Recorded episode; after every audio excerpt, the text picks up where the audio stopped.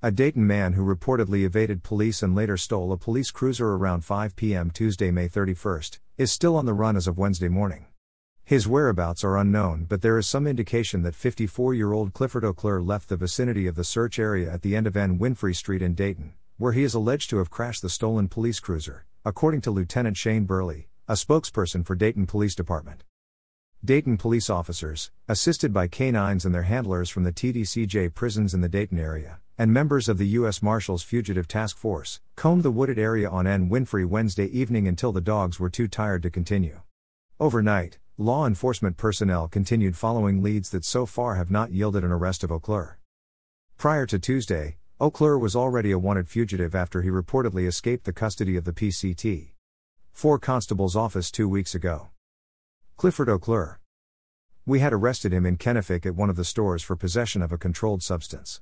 When we searched his truck, we found five guns, a night scope, and ammo that had been stolen from a farmer in the Dayton area two weeks prior to that. We found out about the stolen guns when we ran the numbers and one came back as stolen, said PCT. 4 Constable Robbie Thornton. Auclair was taken into custody and transported to the county annex in Dayton.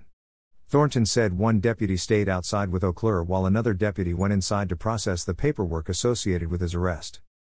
The guy told my deputy he was thirsty, so my deputy got a bottle of water and gave him a drink, Thornton said.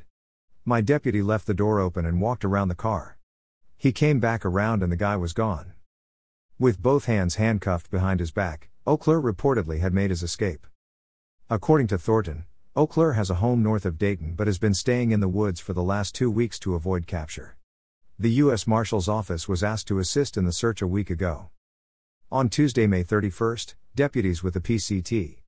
4 Constable's Office spotted Auclair's vehicle in Dayton and Dayton Police Department officers came to assist in the apprehension. Two Dayton PD officers attempted a traffic stop on SH 321.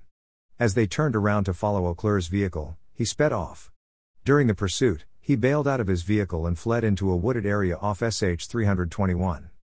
The two Dayton police officers set up a perimeter and had exited their vehicles to pursue the suspect on foot, when he reportedly doubled back and took one of their vehicles. A Liberty County Sheriff's deputy, assisting in the search, chased the stolen police cruiser into the wooded area at the end of North Winfrey.